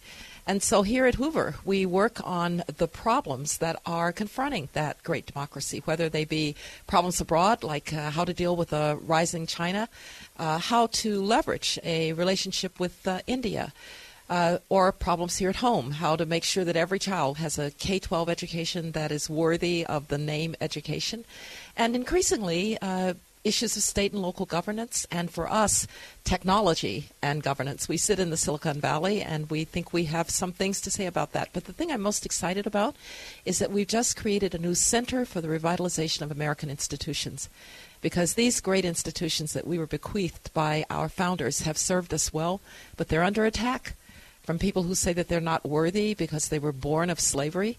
Uh, to people who say they're not worthy because they only serve elites. And uh, we believe that, uh, yes, these institutions may need reform, they may need revitalization, but they are precious. And here at Hoover, we want to find a better way to defend them. One of those institutions is the Department of State, which you led under President Bush. I saw over the summer some advertisements for a master class that you taught with a previous Secretary of State, Madeleine Albright, who passed away earlier this year. I did want to take the opportunity to ask you just about your relationship with her across party lines and her legacy, because it's got to be pretty cool to have forged that relationship as two female secretaries of state, albeit from opposite sides of the political spectrum. And that relationship uh, goes back a long time because Madeleine's father was the person who saved a failed piano major and taught her international politics at the University of Denver. What a small world. A very small world. And I remember when he said, I have this daughter you have to meet. Her name's Madeleine. And so we finally did meet. Madeleine uh, was really just a fierce fighter for the values that we espouse, for liberty for all, for uh, standing up to tyranny. Uh, she's maybe best known for her decision that we had to find a way to help intervene in the civil war that was taking place in the Balkans uh, in the 90s. Uh, but Madeleine was just somebody who believed in these values. She fought for them. She was uh, fierce as they come, and uh, I miss her. She was also a very, very good friend. Let's talk about Russia and Ukraine. And Russia analysis is sort of in the sweet spot of your wheelhouse. So, where does this go from here? I know nobody has a crystal ball. You can't possibly predict the future, but you know a fair amount about Vladimir Putin. You've been watching this war develop. A two part question What comes next, in your view? And secondly, what should the United States government be doing and the West broadly and not doing? Well, let me go to the last part of that first. Uh, we are doing the right things. I might have done them a little bit earlier with a little bit more speed, but uh, but when uh, people are willing to stand up for their national heritage, for the values of of liberty, and uh, for the sovereignty, which, by the way, we help to guarantee when the Ukrainians uh, gave up their nuclear weapons at the time of the collapse of the Soviet Union. Right. Uh, when we believe in a rules-based international order, where large countries don't simply decide to make smaller countries extinct, which is what Vladimir Putin is doing, uh, we have to support them. And I fully support the military assistance we're giving them. Uh, we've really been uh, helping to train them since the end of the Crimean uh, events in 2014. The military of the Ukraine is turning out to be quite effective, and we need to keep supporting them. Now, what should we not do? I hear a lot of people talking about off ramps for Vladimir Putin. Well, it's Vladimir Putin who keeps shutting off the off ramps. Uh, you don't annex your uh, legally annex your uh, illegally annex your neighbor's territory and then want to negotiate. So uh, Vladimir Putin, who got himself into a war that he thought was going to be easy, now has to mobilize uh, young men in Russia to fight this war. They're fleeing the country rather than fight. They, they, I read that one of the most searched uh, elements, articles on, uh, on, on the equivalent of Google, is how do I break my own arm? That says something about who's willing to fight in this. And I want to say one thing about the, the big threat that everybody talks about, the nuclear threat. That was from my next Vladimir question. Putin. Yes. I, I can't say that the chances are zero. I probably would have said that months ago. Maybe it's 10%. That's pretty scary. But you can't self deter under these circumstances. And you just have to keep reminding Vladimir Putin that to use a tactical nuclear weapon, which would have no battlefield value really for him, his military is doing poorly, uh, not because they don't have tactical nuclear weapons, but because they are badly trained, badly equipped. The logistics is terrible, and they have low morale. He's not going to fix that with a tactical nuclear weapon. Secondly, I'd say to him, winds blow east. Uh, you're going to contaminate your own country. And finally, you really will be a pariah forever. And so I think telling him that there would be catastrophic consequences, not defining them, is the right way to deal with this. And so don't try to push the Ukrainians into some kind of negotiation. Give them the upper hand on the ground first. And then, if Putin, realizing that he's losing this war, wants to negotiate, they go to the table uh, in the strongest position. He has been wielding energy as a weapon, obviously trying to leverage Europe and blackmail them in some ways, bully them. On the broader question of energy, OPEC making the announcement earlier that they're going to curtail the production moving forward here, which of oil, which obviously is a huge deal, has implications abroad, geopolitically, also here at home as we look at domestic mm-hmm. energy production and consumption. What do you make of that move? I know everyone's analyzing it through the very near term prism of the midterm elections. Fine, it goes much broader than that, doesn't it? It does. If, if ever we had a wake up call about the need to fully develop the North American platform from Canada to Mexico through the United States, the gift that it is to be able to be energy self sufficient, and oh, by the way, uh, to produce enough energy to export to uh, to other countries. If ever we needed a wake up call, Vladimir Putin has given it to us, and uh, there's a second jingling of that call by what OPEC has done. Um, I, I have to say, I've always known the Saudis to do what they need to do for their budget, so I wouldn't read much into this from the point of view of the Ukrainian events. I think this is really the Saudis saying, here's where the price of oil needs to be for us to do what we need to do. Do you really want to be dependent on the Saudis in that way? Do you really want to be dependent on the Russians and the Iranians? Or would you rather have U.S. be the source of those hydrocarbons? I know everybody who believes that climate change is a problem, and I do believe that it's a problem, uh, wants to get as, as, um, as much as we can to a cleaner set of sources of energy. That would be called natural gas. And it would also say that that transition is going to take some time you're not going to be uh, able to get uh, rid of hydrocarbons in the near term. I would rather those hydrocarbons come from the United States and stable places like this. And you can't send mixed signals to the producers of oil and gas who have long tail investments. I was a Chevron director in the 90s. The investments that these companies have to make are long tail investments. So don't tell them, well, produce for seven years and then we're going to move on to renewables. They have to have some predictability. And, and by the way, you're greedy right now and we want to put you out of business, right. but produce, produce, produce. But produce, produce, produce. And oh, by the way, we've given you leases but not permitting. So the energy policy uh, is, I think, the core of where we have to go if we want to have both a sensible energy policy and energy security. Madam Secretary, in your first answer, you referenced a rising China. Let's talk about China and that challenge for a moment. I'm sure you get many questions about Iraq and the legacy of Iraq and the Bush administration, and the decisions made leading up to that war. I wonder if you get as many questions about the Bush administration's policy vis a vis China. And it's not really unique only to Bush, it's numerous administrations across both parties that I think some critics would say now were perhaps too sanguine about China's intentions and what their designs were. Based on what you know now, what you're looking at now, looking back on your time as Secretary of State, what do you think your administration and others got right about China and maybe not right? I would just say, what was the alternative? Uh, was the alternative to try and isolate 1.4 billion people with an economy that was growing rapidly? Uh, yes, we we and others before us uh, took a chance after Deng Xiaoping. And that was the view that if you could integrate China into the international economy, the international economy would grow as a result, which, by the way, it did. It did. And uh, you would began to, to change the nature of Chinese uh, policy. I never was one who believed you were going to democratize China as a result of, result of this, but I did expect that they would respect uh, intellectual property. I did expect that they would be uh, that their markets would be more open, and we fought for that every single day. I can't tell you how many conversations I had with Hu Jintao. You're stealing intellectual property. Uh, open your markets, and so it's not as if people were uh, naive about what was going on with China. But the, the, I do think there was a change with Xi Jinping.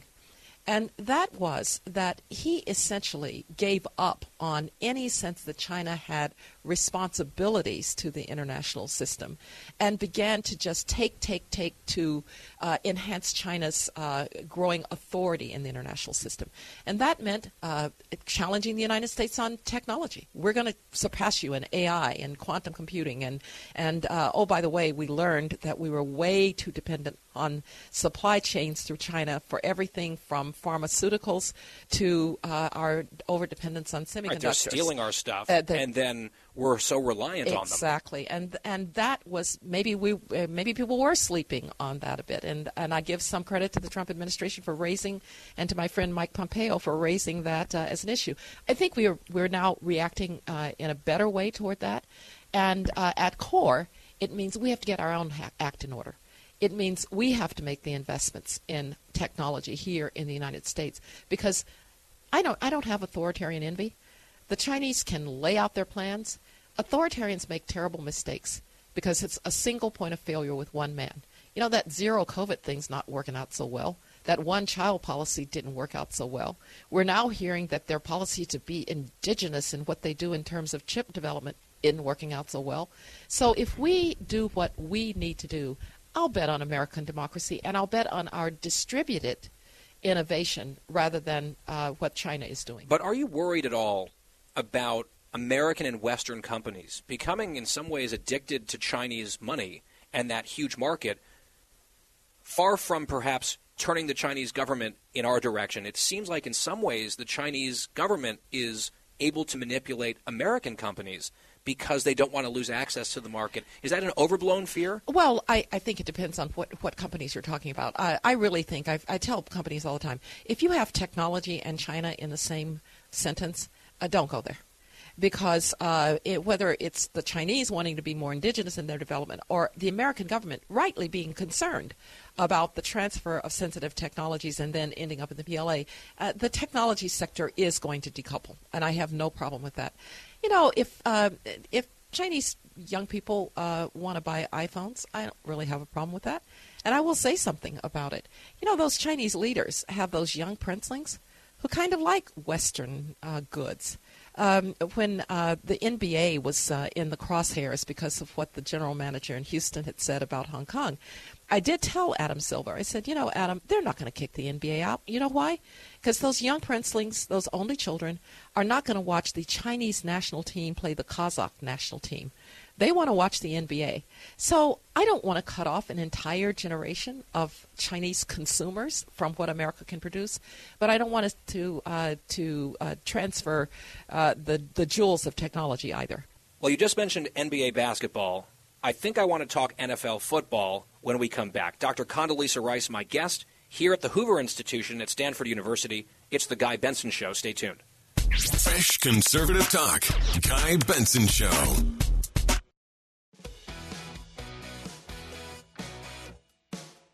I'm Guy Benson here with Condoleezza Rice. Madam Secretary, since you invoked sports, I would be remiss if we did not talk a little football. Tomorrow night, Colts, Broncos in Denver. Thursday night football, Amazon Prime game. Interesting. Got it. You are now in the ownership group of the Denver Broncos. You went to school as an undergrad in Denver. Is it surreal? Looking back on your life and all the things that you've done, you are now an NFL, at least partial owner. That is wild. That, I, well, I'm a, a, tiny partial owner, but I am a partial owner. It, It counts. counts. It counts. Uh, it in some ways it's full circle. So I was the uh, daughter of a football coach who thought he was going to get a boy. And who planned to have his all-American linebacker, and I'm an only child. So I jokingly said, I think my father's probably saying, and he's gone to the Lord. But finally she got an important job. You know, she's a football. she's an owner of the Denver Broncos. I actually went to high school in Denver, so my Denver contacts go, Denver connections go back even further than that. I love it. I love the sport. Um, I know it has a lot of challenges, from player safety to how to think about the relationship to an intercollegiate. Uh, uh, framework that's changing uh, every every day, uh, but it's a really quite American sport. You know, we're impatient, so we want a clock. Uh, there are not that many things that bring uh, the CEO and the shop steward and the intern together because they're all wearing that Denver Broncos stuff. So uh, I love the sport, and I'm I'm just grateful to uh, the uh, Walton Penner Group for the uh, opportunity to be a part of the the, the ownership. Is there any tension because of your passion for the game between being now a partial owner of this organization and then a lifelong rabid fan of a different organization in Cleveland? Like, how do you navigate that? It's funny. Uh, it's come quite naturally with the Broncos. Remember, I did live in Denver for all of those years, and so um, I I love the Broncos as well. Um, I I won't give up on the the Cleveland Browns. I hope they win, except when they play the Denver Broncos. All right, fair enough. Finally, since you mentioned player safety, if there were a Commissioner Rice, which I know has been a long-standing ambition of yours, on a slightly more serious note, we saw what happened with the Miami quarterback Tua and the concussion protocols and all of that. What would you recommend the league do? Because that's something where I think non-fans look in from the outside and say, "That's crazy." Well, it is definitely a, a, a violent game. We know that Uh, it's a it's a game that is uh, what their risk to, to the. Their, their risk. Uh, I think the league has done a lot over the last years. Um, I happen to know some neuroscientists who are working with the league on on brain injury and how to prevent it. Um, I think teaching people to tackle differently the rules. Uh, these are all important things to do. But but when you have an incident that uh, may or may not be questionable, I think you review it. And I read that the uh, Players Association is going to review the circumstances. I think that's a good thing. I hope the, the league will review the circumstances because everybody needs to get better at this. Player safety has to be uh, the highest priority because uh, without without the sense that player safety is taken seriously, football won't won't last. And so I think we all have uh, an obligation to make sure that it's right in the forefront. And I think the league has tried over recent years to do that. Uh, you have to keep it's it's one of those things that you have to keep reminding yourself every day. Dr. Condoleezza Rice, former Secretary of State under the Bush administration and now director here at the Hoover Institution. Madam Secretary, a real pleasure. It's great to see you. Great to see you, and thanks for being with us here at Hoover. And welcome to California. The Guy Benson Show returns after this.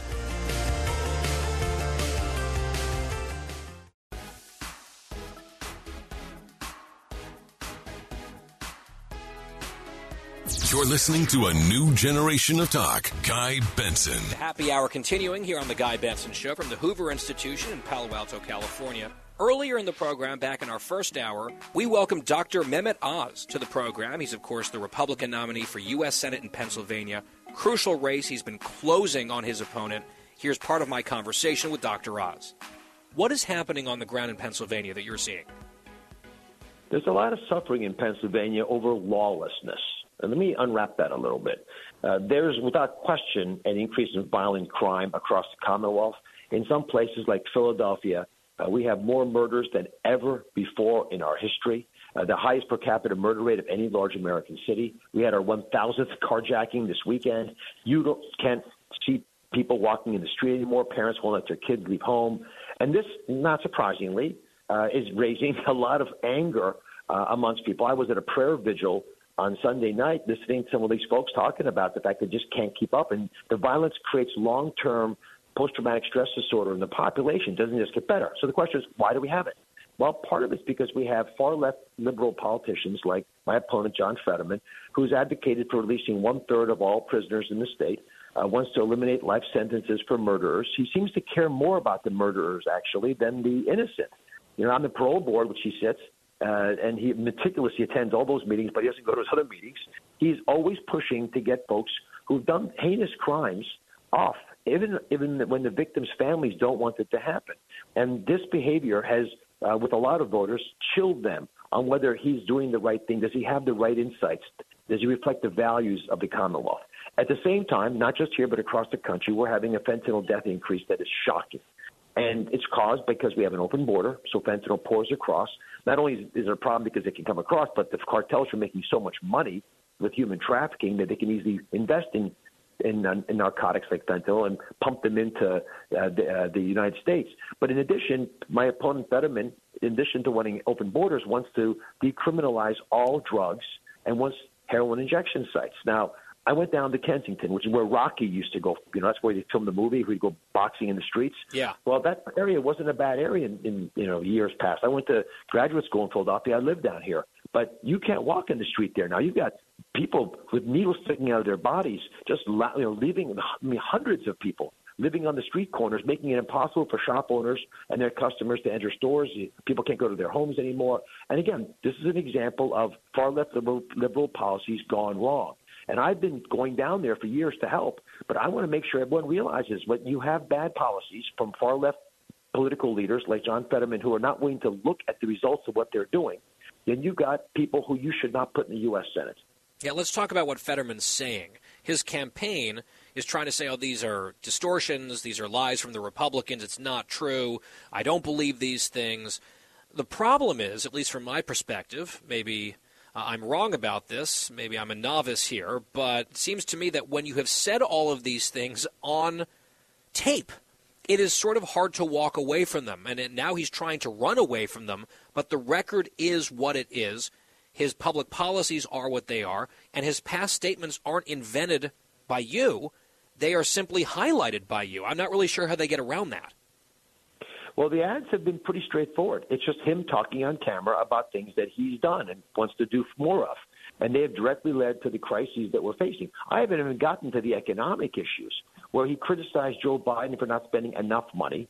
Uh, he strongly supported tax increases as lieutenant governor and as uh, wanted the, the Biden tax increase to go through. He hasn't paid his own 67 times. Yeah. And on camera says that was just, uh, you know, it just slipped through the cracks.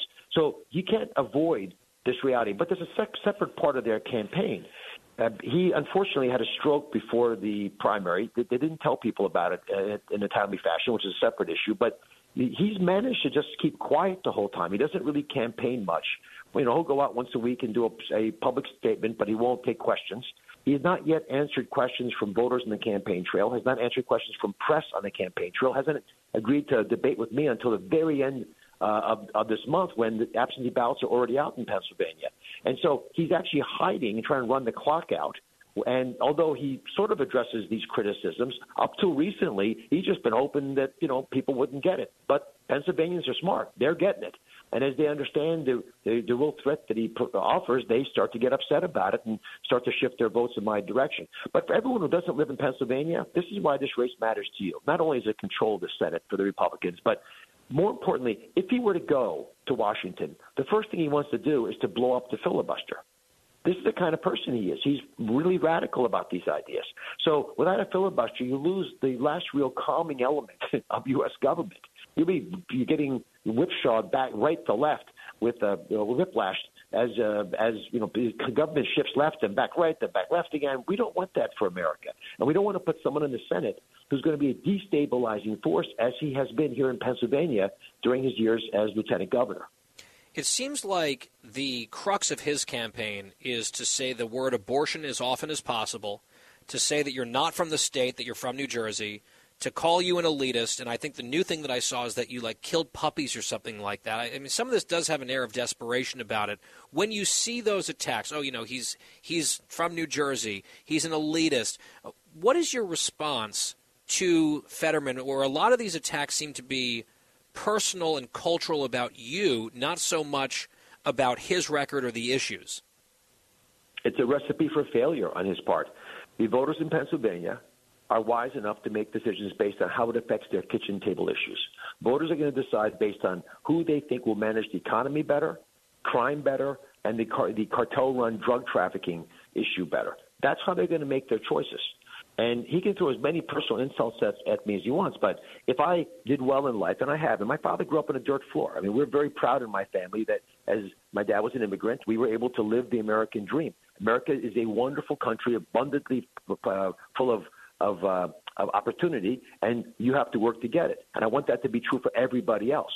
People are not going to vote against me because I was successful. In fact, I often argue that you know people don't really care where you're from; they care what you stand for. Do you have the values of Pennsylvanians? There's a reason that the Fraternal Order of Police, both statewide and locally in Philadelphia, and the patrolmen, they're all endorsing me, not him because they know that he's not supportive of the of their challenges. That I understand what it takes to run into a to a environment where it's risky and protect both you and the person you're trying to help, and make sure that the culprits of, is apprehended. These are all important to have law and order in the state, so people can feel safe going to work. You know, raising their families, etc. Those are the Pennsylvania values that I stand for. John Fetterman has a far left perspective on this.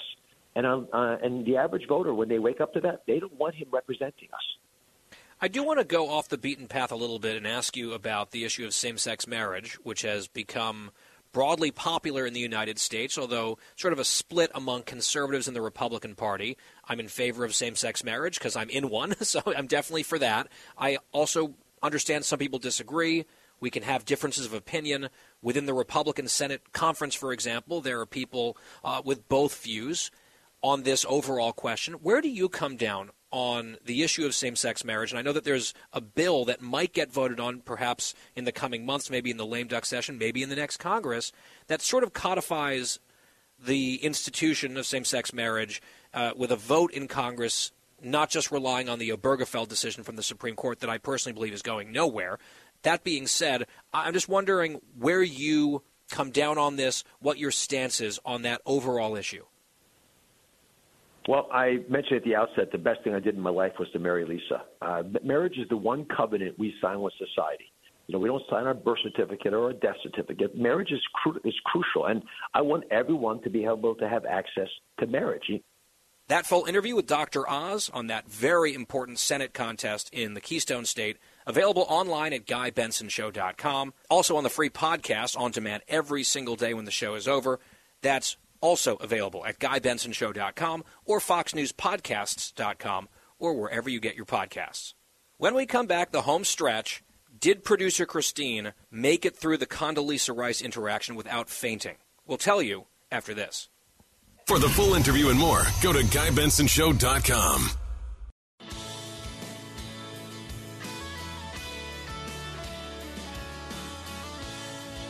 Here's the 1 1. Swung on. There it goes. Deep left. It is high. It is far. It is gone. Number 62 to set the new American League record. Home stretch here on the Guy Benson Show, GuyBensonShow.com for the free podcast every single day. For example, if you missed Condoleezza Rice, former Secretary of State, you want to go back and hear that interview. It's on the free podcast. It's also up in its own post at GuyBensonShow.com. It'll be up there any moment.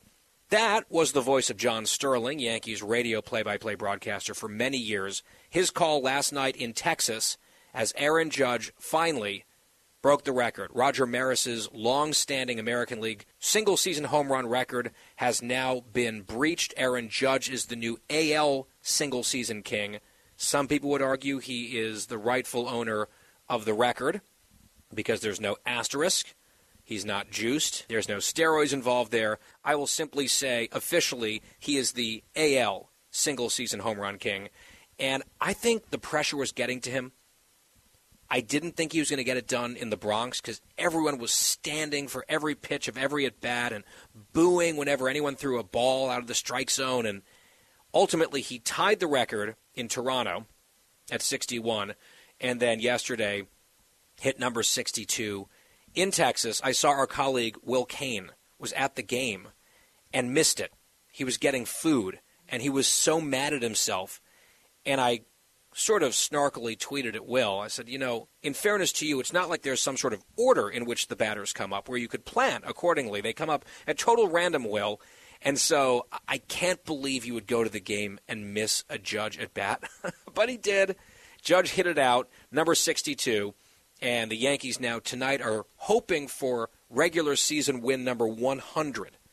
That game underway right now. And then it's off to the playoffs. Good luck to everyone's team out there, but mostly the Yankees. We had to get some baseball in here. We talked about basketball with Secretary Rice. We talked about football, of course, with Secretary Rice.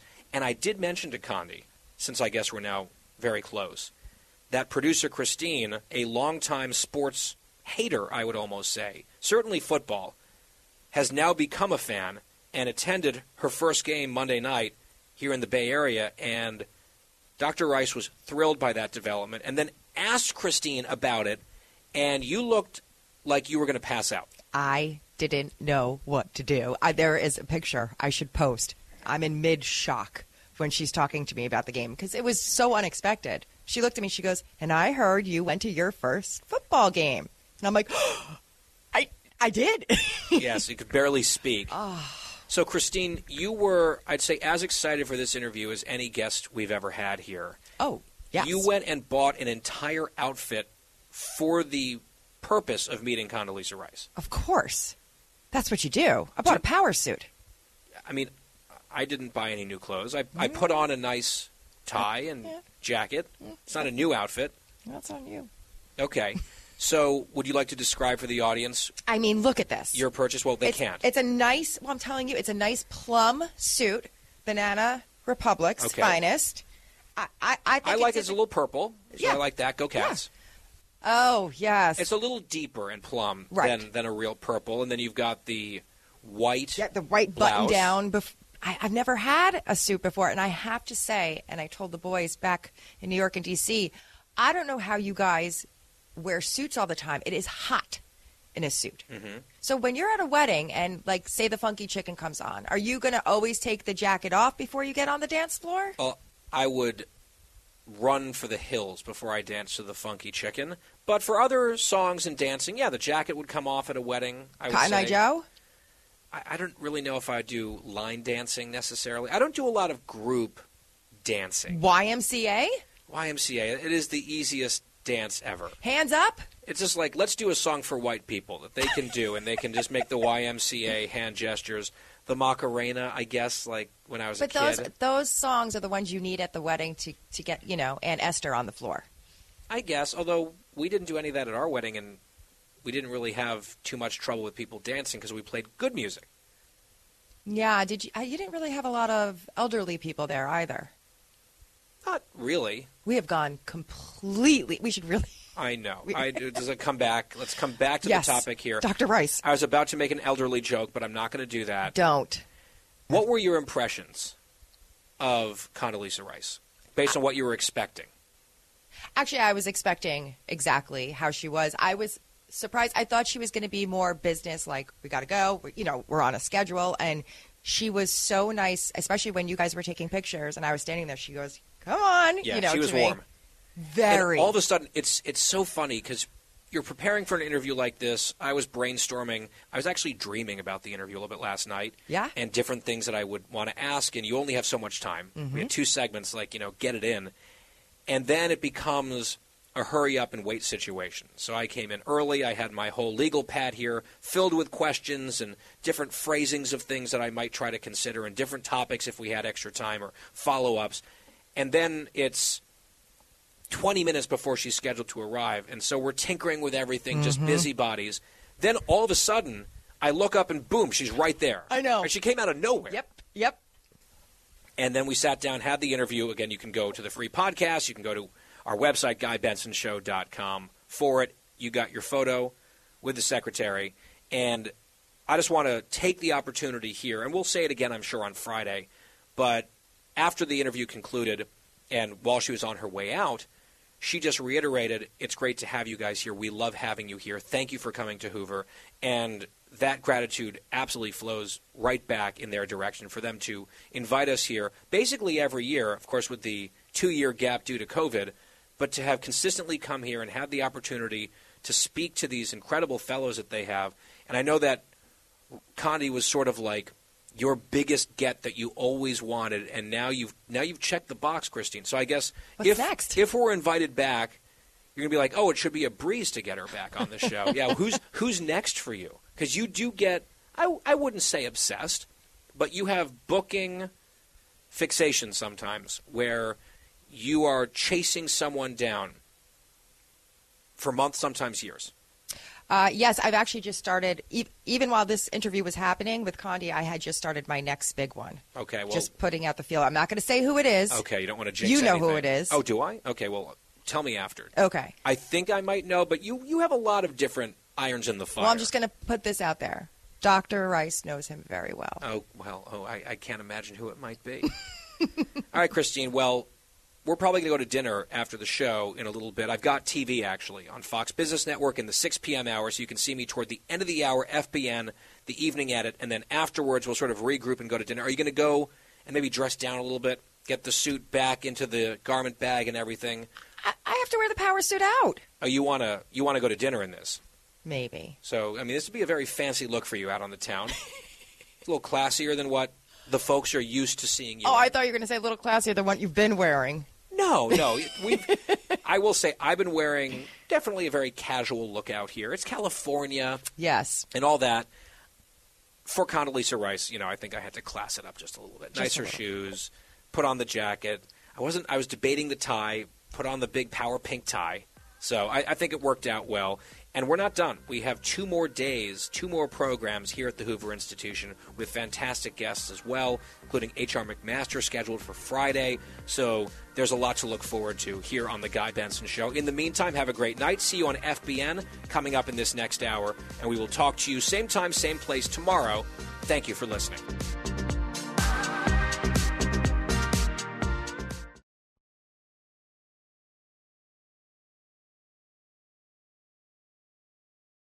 The Fox News Rundown, a contrast of perspectives you won't hear anywhere else. Your daily dose of news twice a day, featuring insight from top newsmakers, reporters, and Fox News contributors. Listen and subscribe now by going to foxnewspodcasts.com. Listen to the show ad-free on Fox News Podcast Plus, on Apple Podcast, Amazon Music with your Prime membership, or subscribe wherever you get your podcasts.